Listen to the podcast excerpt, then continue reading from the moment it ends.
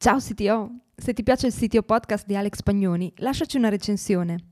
Clicca su 5 stelline e scrivi il tuo feedback per aiutare altri CTO, leader tecnologici, founder a conoscere il podcast. Puoi lasciare la recensione su Apple Podcast o se stai ascoltando dal sito su Podchaser. Trovi l'icona in alto vicino al menu. Grazie!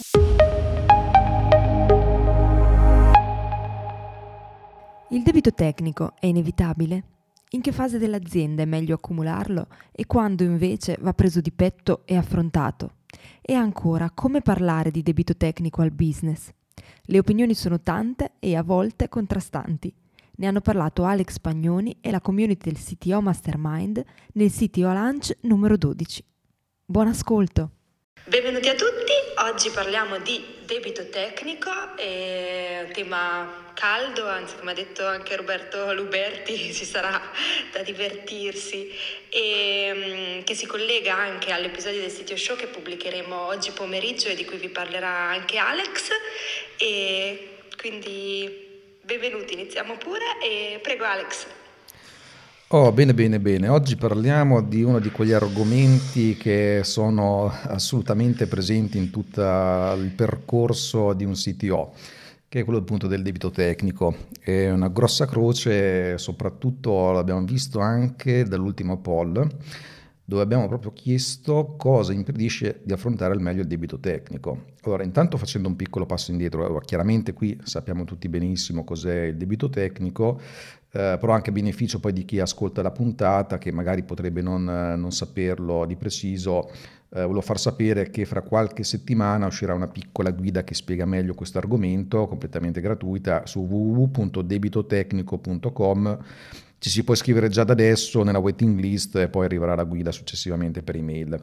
E detto questo, nel poll abbiamo visto che delle varie scelte che abbiamo indicato, quelle più eh, importanti sono il fatto che non c'è tempo da allocare all'attività e altra cosa importante che il business non è sensibile al problema o no, comunque non ne capisce l'esigenza. Infatti anche nella mia esperienza sono questi i problemi principali. Però da una parte il discorso del tempo da allocare all'attività può essere anche in funzione dello stesso fatto che siccome il business non è sensibile al problema, poi non lascia anche abbastanza spazio al team per poi effettuare questa attività, eh, così come anche il fatto che comunque magari c'è continuamente richiesta di sviluppo nuove feature, rilascia quello, rilascia quell'altro, poi non rimane mai del tempo libero per farlo, ma quindi per motivi comunque indotti spesso proprio dal business, perché comunque sono abbastanza convinto che lato nostro, nel momento in cui sappiamo che c'è del debito tecnico, la nostra volontà è certamente quella di dedicarci del tempo. E peraltro sappiamo anche che purtroppo nel momento stesso in cui una riga di codice viene scritta, ecco già da lì parte il debito tecnico, quindi non è un qualcosa che arriva nel tempo, c'è già, cioè costruiamo qualcosa, quel qualcosa è già per definizione frutto di un compromesso, budget, tempi, competenze, quello che vogliamo, quindi quando vogliamo rispondere a una situazione del genere di compromesso, ecco che è lì che viene fuori il debito tecnico. Quindi è un po' questa la chiave con la quale vedere questa specifica risposta secondo me. Detto questo, sul discorso che il business non è sensibile al problema, ecco che qui vedo la maggiore difficoltà reale, anche se è la seconda risposta in numero di voti. Perché? Ma per vari motivi. Intanto perché chiaramente hanno detto che il business sappia cos'è il debito tecnico e sta a noi spiegarlo, però c'è anche un altro fattore che poi su questo magari ne parleremo in futuro, è che ehm, lo stesso percorso di sviluppo di un CTO spesso è quello del sviluppatore del bravo dev che cresce nel tempo, un po' alla volta scala tutti i vari gradini della, della career ladder di un'azienda, lato tech, a un certo punto diventa CTO e si inizia a confrontare anche con il board, con l'imprenditore, ma nella maggior parte dei casi senza avere magari quelle soft skill o quella pelle dura per stare nel board. Ecco che infatti questo qui è uno dei problemi che attanaglia molti CTO nella mia esperienza e infatti su questo poi ci tornerei sicuramente in un'altra occasione. Quindi business non è sensibile al problema, allora, come lo risolvi di solito? Ma poi dopo magari discutiamo e ognuno può dire quella che è la propria esperienza. Ma io di solito per cercare di risolverlo cerco di far capire che il debito tecnico innanzitutto è debito finanziario, perché noi sappiamo benissimo che il debito tecnico ha tutta una serie di manifestazioni che non sono solo tecniche, cioè noi lo vediamo dal punto di vista tecnico perché sappiamo che magari abbiamo preso delle scorciatoie, ma in senso buono per rispondere a quei compromessi di cui parlavo prima, però quello è un fatto tecnico che però di solito ha delle conseguenze e sono dei sintomi finali che invece sono visibili al business, che però magari lato business non si capisce per forza che è una cosa collegata al sottostante debito tecnico, per dire soddisfazione degli utenti finali, che magari hanno a che fare con una piattaforma che ha una serie di cose che non funzionano correttamente, oppure la piattaforma ha delle parti lente o beh, gli aggiornamenti arrivano sempre più lentamente, insomma sono tanti possibili sintomi finali che però di fatto si trasformano appunto in debito finanziario perché possono portare anche a clienti che se ne vanno, clienti che eh, chiedono rimborso eh, e altri tipi di problemi. Quindi anche la necessità, ad esempio, di avere più persone dedicate alla manutenzione, tempo aggiuntivo degli sviluppatori da dedicare appunto nel sviluppo di nuove funzionalità, perché lavorando su un legacy c'è sempre bisogno di più tempo per eh, sviluppare nuove cose, danni e ordini persi per via di malfunzionamento dei sistemi, servizio cliente inefficiente che a sua volta, come dicevo, porta a perdita di clienti, in alcuni casi anche multe o perdita di dati in caso di attacchi di sicurezza su codice scritto male, cioè questa qui è una storia quotidiana, ogni giorno insomma vengono fuori storie sugli attacchi, anche recentemente di nuovo Facebook ha perso quei 500 milioni di contatti, eh, ho letto molto velocemente, così come produttività ridotta, ore di lavoro perse, eccetera, eccetera. Bisogna far capire, dal mio punto di vista, che tutte queste cose qui sono debito finanziario innanzitutto e un ulteriore concetto che uso per far capire questa cosa è che al business da far capire che non è bello essere indebitati senza sapere di esserlo. E quindi è ora anche di affrontare, di sapere cos'è il debito tecnico perché eh, dal punto di vista finanziario un'azienda ha un sacco di controlli per dire se ha i debiti, se deve i soldi a qualcuno, eccetera, ma magari non ce l'ha a livello tecnico e quindi manca questa percezione, quindi bisogna far capire che non è bello essere indebitati senza sapere di esserlo, ma così anche che non è il massimo la situazione in cui chiunque in azienda, dove quel chiunque, teniamo reparto tech, può generare debiti senza chiedere il permesso, perché in un certo senso quando appunto prendiamo certi compromessi dovuti proprio alle richieste che ci arrivano, ecco che lì stiamo generando un nuovo debito senza che di nuovo abbiamo chiesto il permesso. Eppure quando c'è anche da comprare una, una penna, spesso bisogna fare la richiesta d'acquisto, ma quando si genera debito tecnico no. Quindi questo modo, mh, non l'unico, che però ho visto sempre funzionare abbastanza bene. Detto questo, eh, volevo fare anche una piccolissima parentesi proprio sul discorso debito tecnico, di sì focalizzarsi ma di non dimenticare un altro aspetto che è proprio quello che ho discusso con Aviv, di cui diceva Sara, che è un consulente internazionale israeliano che tra l'altro ha appena pubblicato un libro eh, molto interessante di Tech Executive Operating System. E lì si era parlato del fatto che sì, bisogna dare assolutamente spazio al debito tecnico, ma bisogna anche costruire capitale tecnico, che è una cosa che non si, si pensa spesso. E poi su questo però vi voglio lasciare un po' di curiosità proprio perché ne ho parlato nel sito show che uscirà oggi pomeriggio, quindi su quello poi vi lascio sentire il contenuto. E quindi questo qui è un po' la mia chiave di lettura. Qual è la vostra? Grazie mille Alex, eh, molto interessante Alex ci ha condiviso qualche strategia per comunicare al business il debito tecnico. Mm, chi vuole condividere un po' le proprie? Alessandro? Sì, no, trovo molto interessante quello che ha detto Alex sul debito tecnico che si prende senza chiedere il permesso, che effettivamente è un punto di vista non trascurabile, nel senso che noi lo diamo quasi per eh, parte normale dell'attività di un'azienda dal punto di vista tecnologico, perché come quando si deve rincorrere eh, so, delle, delle timeline si sa che magari si fanno certe cose in un certo modo accumulando debito tecnico e sapendo che da un lato c'è dire, la scadenza da rispettare e dall'altro c'è questo problema che si, che si lascia nel cassetto. Però giustamente metterlo anche come prospettiva di tu in qualche modo stai introducendo un qualcosa che magari adesso dire, non ti interessa perché hai altre priorità, ma poi dopo può avere anche un suo dire, valore finanziario, come giustamente ha detto Alex, e, diciamo che può rimettere tutte le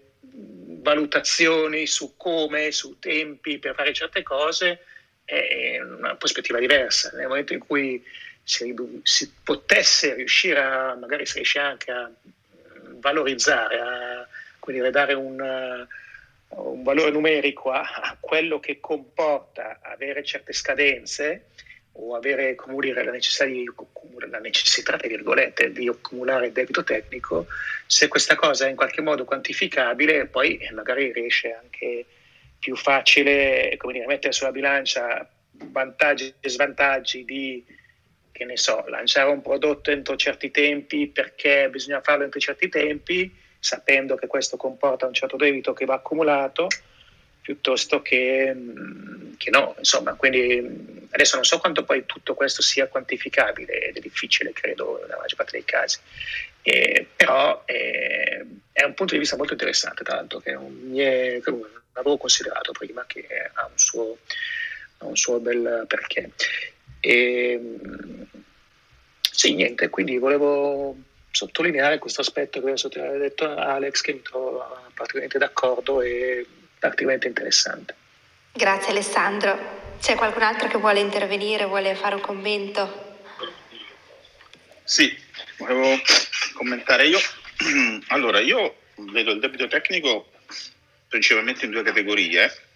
C'è una che riesco a gestire bene, che è quella un po' cui forse Alex faceva riferimento con l'approccio di come spiegarlo, ovvero quando c'è qualcosa che chiaramente ha un impatto di business, è più semplice dare evidenza, è più semplice avere supporto per eh, mettere a posto. Quindi se ad esempio devo fare del refactoring su una componente, ma se non lo faccio il business non sarà in grado di scalare, è facile da spiegare. Su quella diciamo io non ho eh, problemi, tra virgolette, tutto sempre c'è, c'è un problema di tutto, però questo per me è più semplice affrontare. L'altra parte invece dove io voglio fare, voglio affront- eh, aggredire il debito tecnico su cose che difficilmente sono, riescono a essere, riesce a dare visibilità al business. Però tu vedi dei vantaggi chiaramente interni, magari riesci a raggiungere delle efficienze maggiori, riesci a far lavorare meglio il tuo team. Non sempre è così semplice dare evidenza di questo, però tu lo vuoi comunque aggredire quel debito. Quindi la tecnica che uso io è che queste parti sono comunque eh, incluse nel lavoro di sviluppo che si fa, sviluppo e manutenzione. È un po' come dire eh, quando fai test, no? cioè, la parte di test è parte dello sviluppo, non è una cosa che fai in più, no? è parte, cioè la qualità è dentro quello che fai. Ecco, il debito tecnico deve essere dentro quello che fai. Io faccio così, cioè c'è sempre qualche story point, qualche cosa legata al debito tecnico da aggredire, quindi fa parte dello sviluppo normale non è qualcosa in più. Questo è come io l'affronto. Ed è difficile da spiegare, però questa è anche una, una questione di trust che hai col tuo business, con chi gestisce il business, la parte finanziaria, devono avere fiducia in te. Quindi devono sapere che tu le cose le stai facendo fatte bene quindi per te questo è l'approccio giusto. Volevo solo distinguere queste due categorie, non so, la mia esperienza è fondamentale, spero anche nella vostra. Io concordo e ovviamente il debito tecnico poi eh, aumenta con l'aumentare della, della, vita del prodotto a volte e poi spesso eh, ci sono poi diverse modalità di come si accumula da quello come dicevamo prima un po' tutti eh, che per rincorrere il business si fanno delle scelte un po' più veloci per cercare poi, eh, sapendo anche magari quel qualcosa può portarci in futuro uh, un qualche problema o che dobbiamo comunque uh, cambiarlo e quindi accumulando il debito tecnico. E poi c'è anche quelle ovviamente che le cose si evolvono, quindi le tecnologie si evolvono, ma anche se sono, il, il, prodotto si evolve e quindi alcune cose sviluppate anche bene ovviamente vanno cambiate, quindi in un refactoring eh, da poter gestire. Quindi sono d'accordo con Roberto, io, noi ovviamente la gestiamo con, nella manutenzione, quindi un po' attacchiamo il debito tecnico, eh, non dico sprint per sprint, ma comunque eh, quasi in corsa. E poi magari quando si crea una nuova funzionalità si cerca di eh, rifare è brutto il termine rifare, ma diciamo correggere alcune parti che magari possono avere del debito maggiore. Uh, penso questa è una delle strategie da poter utilizzare. Grazie mille Roberto e grazie mille Gennaro. C'è qualcun altro che mm, vuole fare un commento, condividere la propria strategia anche per comunicare il debito tecnico al business, perché questo poi è un punto debole, abbiamo visto. Uh, io sono abbastanza d'accordo con Roberto e, co- e con Gennaro, uh, appoggio pienamente diciamo, il modo di aggredire il debito tecnico, quindi anche noi eh, facciamo, uh, applichiamo le, le, stesse metodologie, cioè andiamo ad inserire nel momento dello sviluppo, andiamo a capire se possiamo in qualche modo fare dei refactoring e tutto questo lavoro rientra eh, rientra nelle stime, come diceva, come diceva Gennaro, insomma, aggiungendo qualche story point. Eh, questo però perché avviene? Perché secondo me, nel senso, nel momento che, in, in, cui tu diventi, diciamo, uh, manager tecnologico, devi garantire in qualche modo uh, determinate caratteristiche, de- determinati diciamo, goal per, uh, per, il business, come magari uh, può essere una retention alta o magari il servizio deve poter reggere X, X utenti concorrenti e, e quindi per raggiungere questi obiettivi e mantenerli poi costanti nel tempo tu comunque sia devi considerare che nel processo di sviluppo devi sempre garantire questi, questi uh, obiettivi e per garantirli io credo sia giusto, come dicevano pure Roberto e Gennaro, inserire questi refactoring all'interno uh, della, diciamo, del processo quotidiano che uh, il team di sviluppo e di ingegneria fa e segue per sviluppare nuove feature o uh, eh, diciamo uh, anche fissare bug o aggredire debito tecnico. Però ecco, è importante che sia nel ciclo diciamo, di sviluppo e sia integrato in, in, questa, diciamo, in, quest, in questo ciclo. Altrimenti credo che soprattutto con, le, con, i tempi attuali in cui l'agile è diventato un po' eh, la metodologia di riferimento, è veramente importante che questo, uh, eh, questo aggredire il debito tecnico finisca all'interno del ciclo stesso, altrimenti si apre tutta una serie di... Uh, una serie ulteriore di complessità per aggredire il debito tecnico perché devi capire come e quando aggredirlo, stimarlo e uscirebbe fuori dal ciclo dell'agile e questo secondo me diventerebbe un grosso problema poi per la velocità che vuoi tenere eh, nell'azienda, sempre mantenendo gli obiettivi perché poi secondo me questa è la cosa fondamentale. Ecco, insomma, questa è un po' la mia idea, la mia esperienza. E dunque, io concordo con, uh, con Roberto che eh, diciamo, una necessità per, per, comunicare mm, efficacemente il debito tecnico necessita di un trust tra il CEO e CTO, perché se non c'è fiducia è difficile comunicare una cosa che, che non è visibile a meno di non sensibilizzare, come diceva Alex, a livello proprio finanziario, far capire che questo debito tecnico in realtà è un debito finanziario, per cui mettere un po' pressione sotto questo punto di vista. Poi sicuramente una buona idea è diciamo, l'approccio che che suggerivano sia Roberto che Gennaro di, di annegare la, il debito tecnico nello sviluppo di, di, feature già richieste e più sentite. E per cui questo diciamo per, per, diciamo, per assorbire il debito tecnico in maniera, in maniera un, po', un, po', un po' più nascosta però più indolore.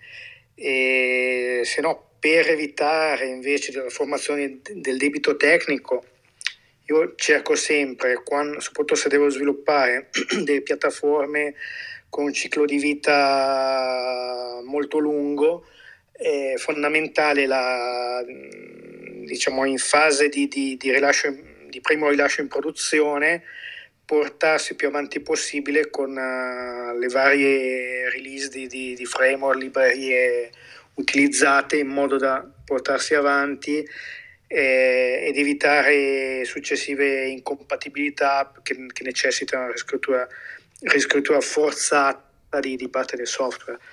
E poi un'altra tecnica che uso è cercare di eh, stratificare e modularizzare il più possibile eh, il software in modo da poter eventualmente eh, eventualmente riscrivere una parte in maniera più indolore eh, per cui eh, quando, quando, c'è l'occasione senza dover fare dei lavori troppo grossi. Altre cose non, al momento mi vengono in mente, è un, è un problema di, diciamo, di difficile soluzione.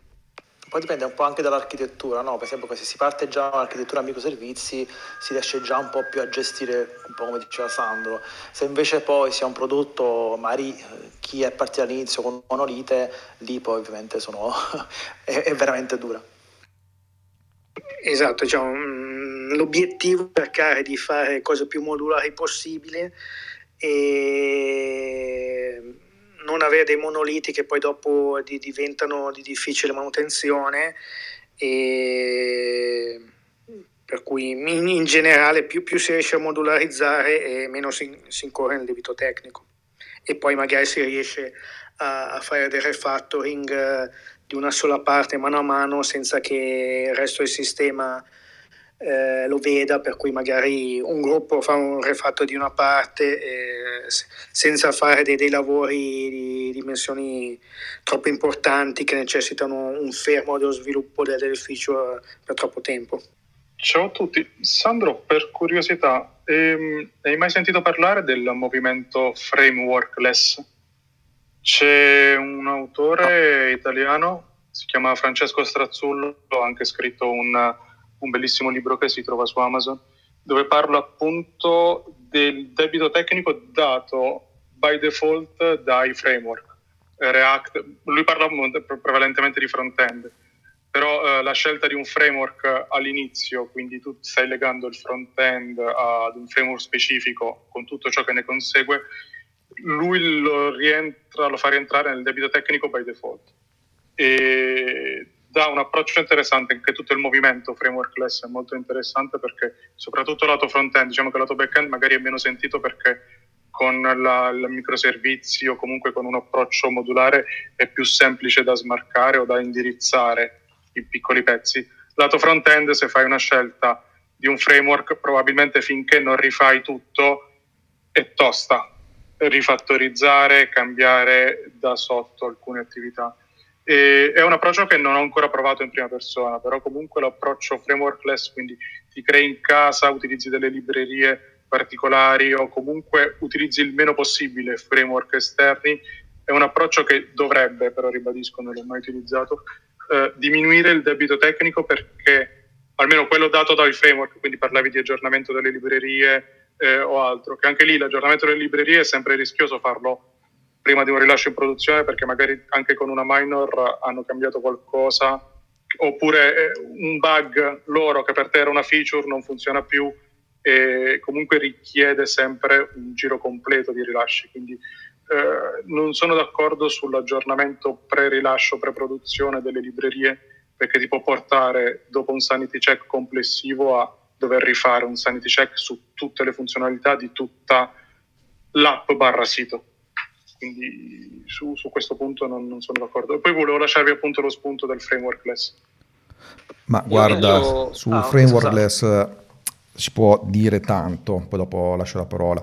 Eh, quando tiriamo fuori i concetti, quelli un po' estremi, come appunto il movimento no frameworkless oppure no estimates, di cui peraltro io stesso sono comunque anche un follower, vanno sempre contestualizzati molto perché appunto in alcuni casi sono un po' estremi. Eh, capisco molto bene l'approccio filosofico che c'è dietro, sono assolutamente d'accordo però c'è anche da dire che, mh, allora sì, intanto sul discorso front-end in particolare la cosa ha particolare senso. Nel resto io direi che la maggior parte delle volte io il debito tecnico l'ho visto quando non vengono usati dei framework.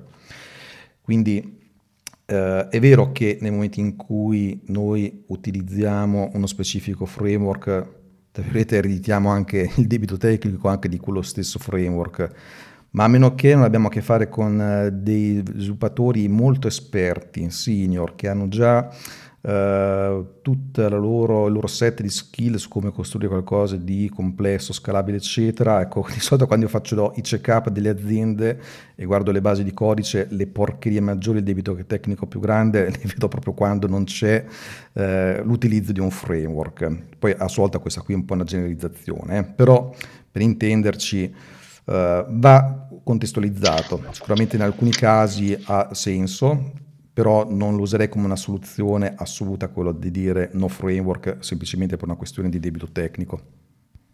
Concordo? Scusa Giuseppe, stavi tu prima tu forse? No, guarda, voglio soltanto aggiungere una cosa su questa cosa che ha detto Francesco del, del front-end. Volevo far presente che negli ultimi anni si è diciamo, fatto un, un passo gigante in avanti verso quelli che vengono chiamati i micro front-end, e in particolare c'è un uh, framework uh, molto utilizzato al momento che è Single SPA che permette proprio la modularizzazione di applicazioni e la, diciamo, uh, eh, il refactoring di, diciamo, dal, sul, sul front-end di applicazioni monolitiche, il che poi permette anche di utilizzare diversi framework, versioni di framework contemporaneamente.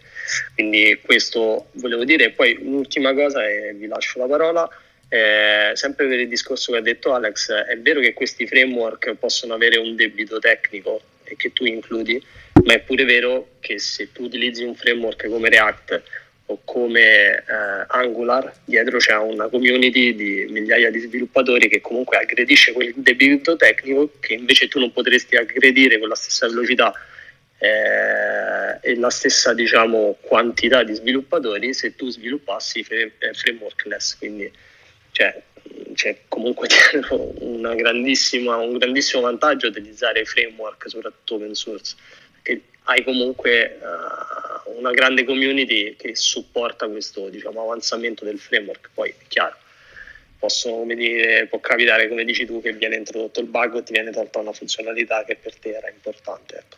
E chiudo qui. Scusa, Ma sì, io direi che più che altro spesso si ereditano le best practice adottate dal framework, è un po' questo. In alcuni casi è anche utile avere un po' di eh, barriere d'ingresso perché alcuni framework, che ne so, lato back-end, parliamo che ne so di Symfony o simili, cioè comunque richiedono il fatto di fare un certo tipo di esperienza, di essere un certo tipo di programmatore, quindi comunque una bella fetta di livello tecnico te la risolvono by design.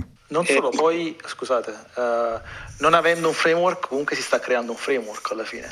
Quindi comunque con dei programmatori che è interno, che magari col tempo cambierai e quindi c'è un passaggio di documentazione da gestire, quindi la vedo dura. Uh, no, io sono un purista del codice, ma comunque un framework è come salire poi sulle spalle di un gigante, quindi comunque va utilizzato. Uh, per quanto riguarda il front-end, ovviamente, a meno che non si vogliano utilizzare web component, che finché non diventano standard, penso siamo sempre dipendenti da un, da un framework in qualche modo.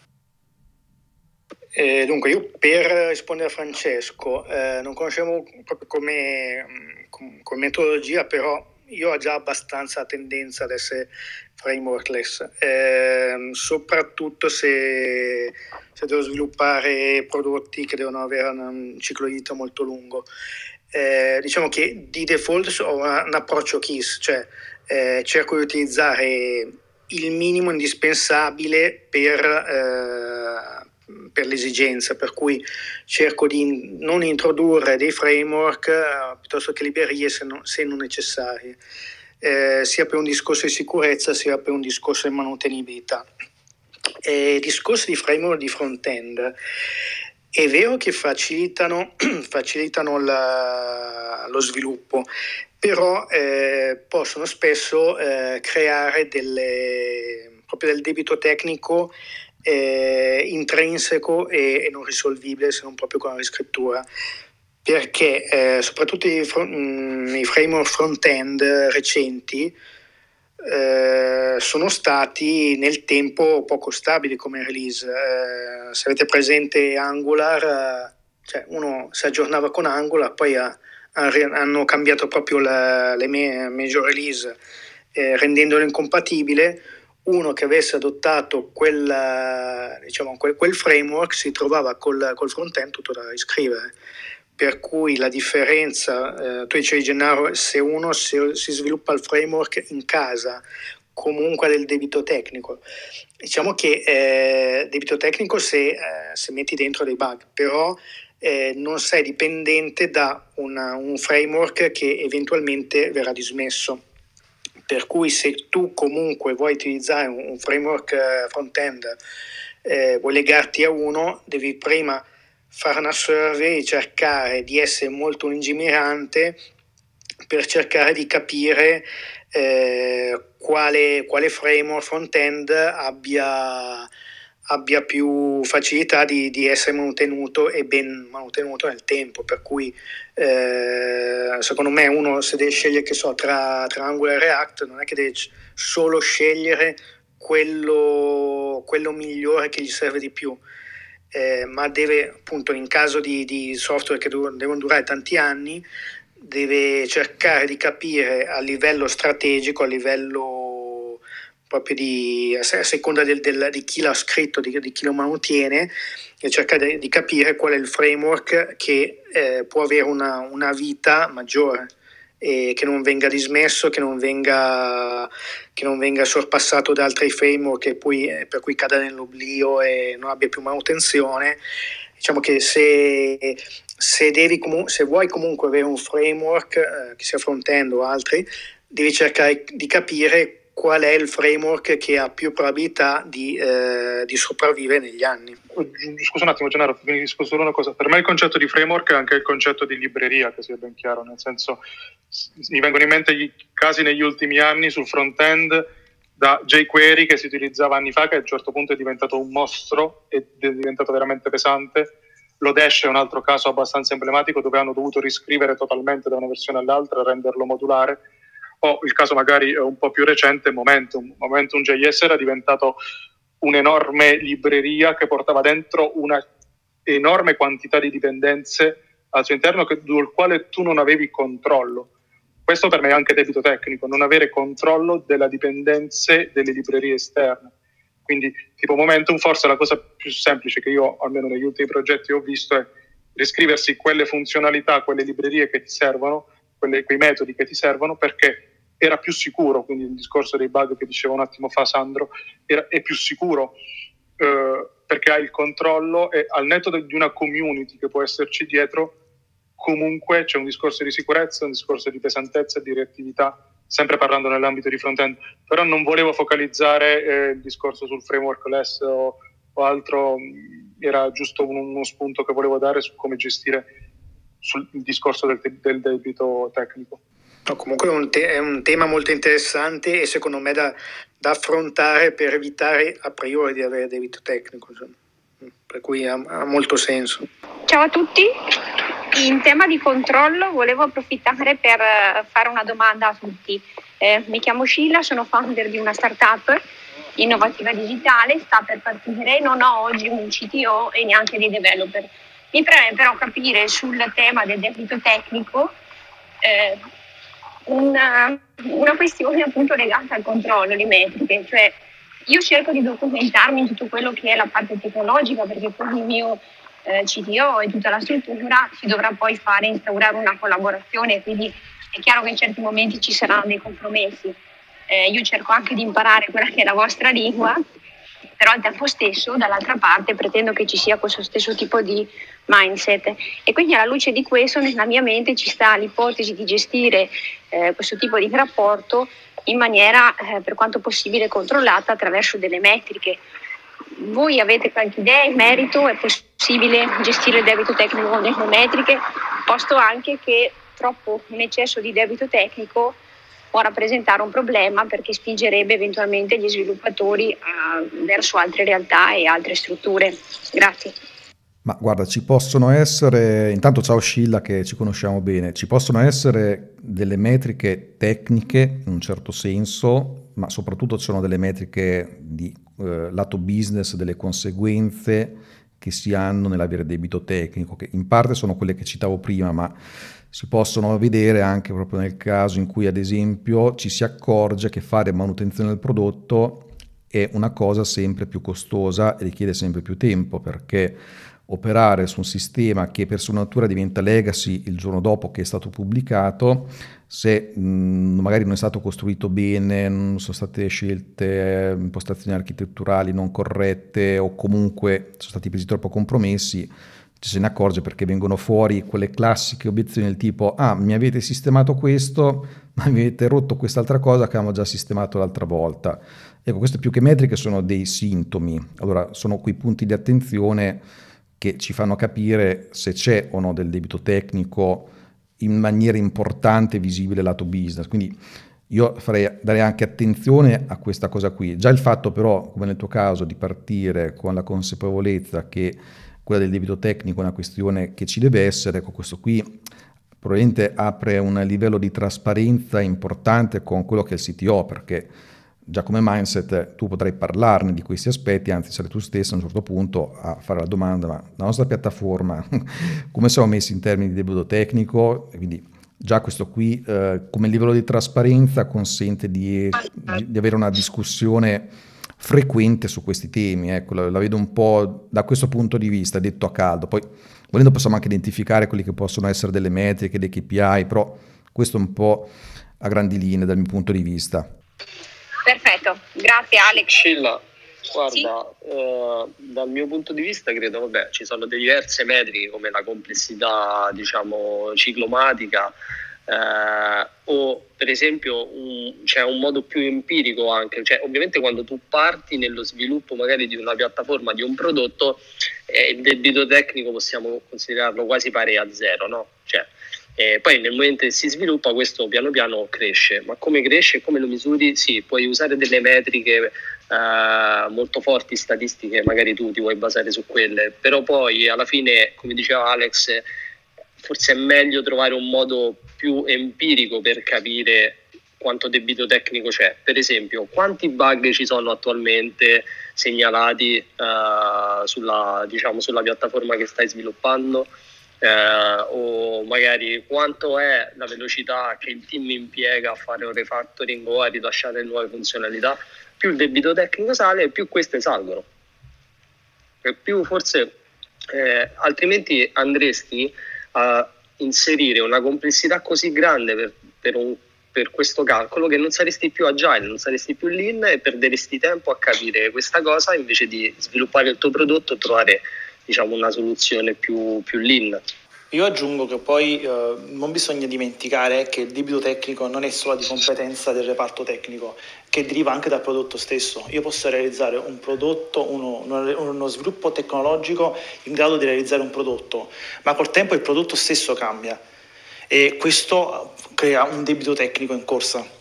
Quindi anche, e ovviamente il business cambia nel corso degli anni, eh, te lo dico perché ho iniziato con un prodotto sette anni fa, nel corso degli anni si è evoluto in maniera incredibile e scelte fatte ottime, beh, ottime in quel periodo nel corso del tempo sono state cambiate, ha portato ovviamente nella parte uh, strutturale dei cambiamenti nel corso d'opera. Ottimi spunti, grazie a tutti, grazie. Volevo aggiungere un'altra cosa, Scilla, più che altro dato che sei una, siete, sei una startup e state lanciando il prodotto, non penserei al debito tecnico sul prodotto che state lanciando perché voi tecnicamente penso che state lanciando un MVP, nel senso che dovete testare, avete testato l'idea, ma comunque vi state, state lanciando qualcosa che deve iniziare eh, a, a, essere utilizzato. Quindi dal punto di vista mio personale, lavoro in una startup um, da, da due anni, venivo prima da una grossa azienda entrare in una startup, sia come dev, come CTO, in teoria come qualunque figura, è normale che c'è una revisione, eh, come diceva un attimo fa Gennaro, del prodotto, dei processi, quindi è normale, non lo chiamerei neanche debito tecnico perché sennò sembra che è una scelta che uno fa upfront. In teoria la scelta è che non sai il prodotto come si evolverà e quindi prendi delle decisioni che sono dettate dal best effort in questo momento, dalla scelta migliore. Quindi non so neanche se lo definirei debito tecnico. Sicuramente vale i discorsi che hanno fatto sulla valutazione di quanto tempo ci metto a modificarlo, però tutto dipende dall'MVP, da come volete pivotare, se non pivotare, dalle attività nuove che volete andare a sviluppare e soprattutto se ne vale la pena introdurle. Perché comunque pensare al debito tecnico su un MVP, su un prodotto da validare o da validare sul grande mercato, rischia di, di coinfondere, di probabilmente di, di, fermarsi prima ancora di fare delle modifiche che magari invece sono, portano solo beneficio alla startup o al prodotto stesso. Perché? Perché magari mi aggiungono del debito tecnico. Sì, ma se vanno nella direzione giusta non sono debito tecnico, sono una nuova MVP, una nuova versione, un piccolo pezzo aggiuntivo sul prodotto che sto sviluppando. Sì, di quello dell'MVP ne avevamo tra l'altro proprio parlato recentemente quando abbiamo discusso in qualche occasione anche dei diversi stadi di sviluppo di un'azienda tech dove proprio in fase early stage davamo per scontato il fatto che si andasse a scrivere un qualcosa che potenzialmente eh, poteva essere anche completamente riscritto da capo, quindi buttato via o comunque soggetto a forte refactoring che sarebbe diventato invece proprio una delle, tra virgolette, preoccupazioni barra task della fase successiva di stabilizzazione, quindi assolutamente in fase di startup ancora effettivamente è prematura, un'ottimizzazione prematura quella lì, semplicemente magari evitare proprio scelte architetturali completamente sbagliate che non siano funzionali ad un certo tipo di percorso, però l'ottica dell'MVP è proprio quella, il refactoring o la riscrittura sono delle cose di solito abbastanza inevitabili nelle successive fasi di stabilizzazione. Quindi. Anche su questo punto, Alex, scusa, eh, io per un, prodotto che stiamo lanciando lo stiamo facendo in no code, quindi per me è debito tecnico totale, perché sicuramente andrò a rifare parte del prodotto. Però eh, l'MVP per me è il testing stesso del prodotto. Quindi io sto testando il prodotto se il mercato è interessato, perché magari la funzionalità per me è fighissima, riesco a venderla a 10 persone, ma per essere produttivo me ne servono mille. Però io sto creando debito tecnico come rischio, quindi lo sto facendo in no code, sapendo che prima o poi dovrò rifarla e non, non lo vedo come debito tecnico, lo vedo come rischio di business. Però non, non lo classificherei, classificherei come debito tecnico, cioè sì, linea di massima, però anche per una startup partire con un prodotto che so che devo rifare al 100% perché voglio validare l'idea non mi pare così, così sbagliato. Infatti sì, sì, per me è un certo. investimento, d'accordo con te, scusami Giuseppe. No, ma forse stiamo dicendo la stessa cosa, eh.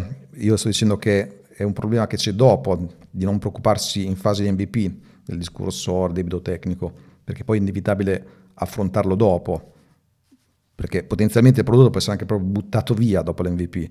Quindi stare a ottimizzare prematuramente non ha senso di solito. Chiaro, scusa, ho capito male. La prima volta che ho sentito parlare di frameworkless è stato proprio relativamente a un MVP dove si diceva appunto di usare uh, framework proprio per creare uh, l'MVP e poi in un secondo momento, nel caso in cui si fossero avuti fondi, eh, in quel caso ricostruire tutto da zero, senza framework. Ma bisogna anche questo qui contestualizzarlo, perché di solito è proprio in fase di MVP che si fa il contrario, perché anche Francesco ha appena spiegato che ha un approccio no code, dove quindi userà degli strumenti che punta e clicca ti consentono di costruire una soluzione, quindi lì si è andato a, a livello di astrazione pure superiore. E tra l'altro proprio, visto che insomma, abbiamo ritirato fuori questo argomento qui, sul discorso frameworkless, cioè io la vedo innanzitutto come una questione di astrazione. Allora il problema del framework è che è un costrutto basato sul linguaggio stesso, no? quindi non parliamo di un DSL o roba del genere, è un qualcosa che sta sopra, no? però di fatto è come se noi avessimo da un punto di vista di un layer differente, un qualcosa di già pronto, perché allora facciamo che ne so, un paragone col mondo PHP. Il PHP tu ti trovi il web server già bello pronto, anche quella è un'astrazione. Infatti c'è una parte di debito tecnico nel momento in cui usiamo una certa versione di Apache o Nginx, eccetera, con magari mod PHP in Apache oppure usiamo mod eh, F, PHP FPM, però introduciamo sempre delle astrazioni che da una parte ci portano, ci riducono notevolmente il time to market, Portando all'estremo il concetto estremo di non frameworkless, allora ti direi di scrivere in assembly, che già introduce debito tecnico rispetto al codice binario.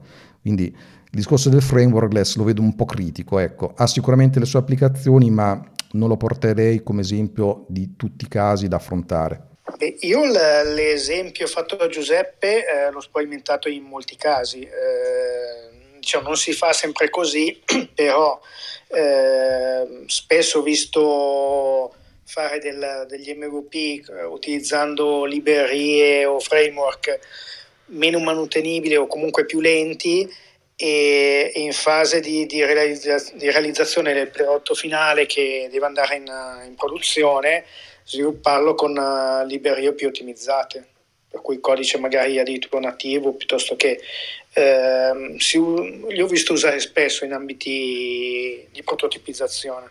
Sì, appunto, chiamiamoli librerie, componenti, framework, però sono sempre pezzi di estrazione che ci danno qualcosa di più o meno già pronto, ecco.